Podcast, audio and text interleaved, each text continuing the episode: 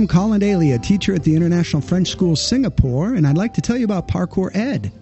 It's an English language podcast featuring members of the IFS community who share personal pathways they've taken to get here. Now, the first episode of Parkour ED was recorded back on October 20th, 2017. This was long before COVID 19, even before our school changed its name from LFS to IFS. After six episodes and a long hiatus, Parkour ED is back. On Friday, March 25th, 2022, I interviewed Mr. Tantely Rahobisoa, a computer science and technology teacher at IFS. So watch this space for that episode, which will drop in April.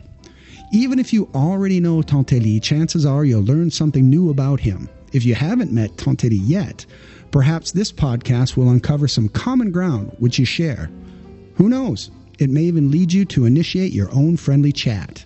That is the ultimate goal of Parkour ED to bring us all just a little bit closer.